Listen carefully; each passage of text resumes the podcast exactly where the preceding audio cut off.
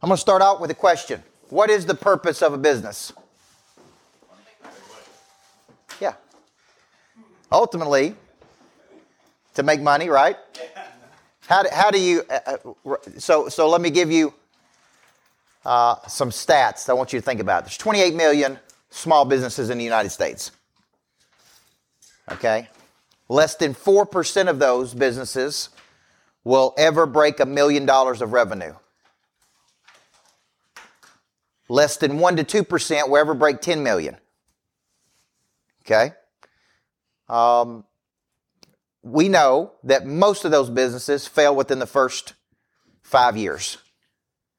Okay? I think it's like three to four out of five fail within the first five years. And then in the second five, if they make it to five years, it almost kills them. the poor little business owner. And then in years five to 10, right, that number even goes up even more fail.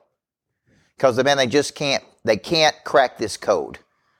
They can't figure this out.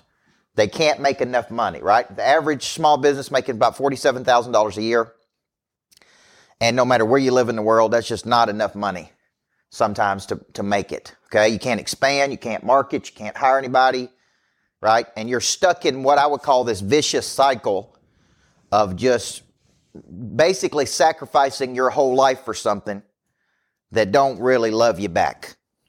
Right. And, and one of my buddies always said, never love something that, that won't love you back. okay. So, so for me, I did not start off as an entrepreneur. I started off as a basketball coach. I was, you know, a, te- a high school teacher. Uh, I had a set salary, right? I worked 80 hours a week every week, mainly because I loved doing what I did. I love coaching kids. I love trying to win championships.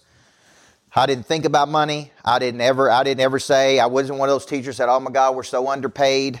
You know, I mean, I literally thought, man, this is the best thing in the world. I get to wake up every day and do what I love doing. I got enough money to have a little condo, right? Nobody ever coached me from 20 to 30 about money.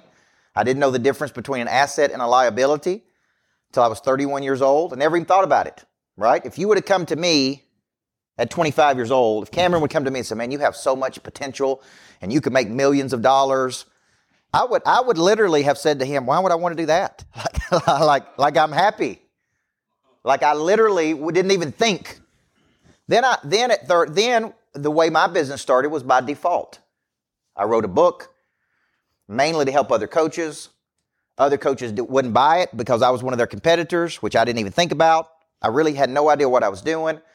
And then one guy, one little business guy, got a hold of my book and said, Will you come speak to my people? Because you know how to win. And I'm like, Okay. So I went and spoke thinking, I'm just going to go down there and talk for a few minutes, and then I'm going to go back and coach, right? And, and then he said, Will you come back? And I'm like, Why would I do that? like, I'm, I have a job. I love my job coaching kids. Like I'm a bas- I'm a championship basketball. I wasn't a championship coach at that time. I was just starting to win. But but I'm like, man, I love what I'm doing. Why would I? I've got a two bedroom condo. I got a decent little car. I'm perfectly happy. Like, why would I even be interested in anything bigger, right? And and then they started saying, well, man, you know, we'll we'll pay you to come back and and and then they started giving me a, a check, and that check was more in an hour than I made in a month.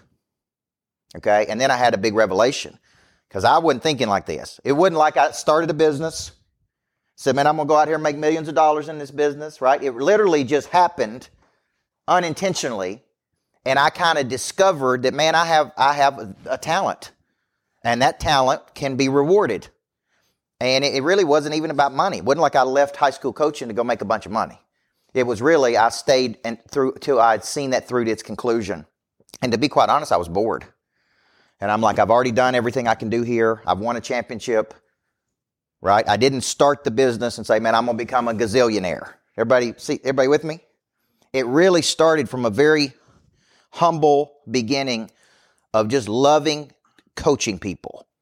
Okay, I did not think about the money. I didn't. I didn't wake up every day and say I got to hit a sales number every day. You, you understand what I'm saying? I really just went out to help people.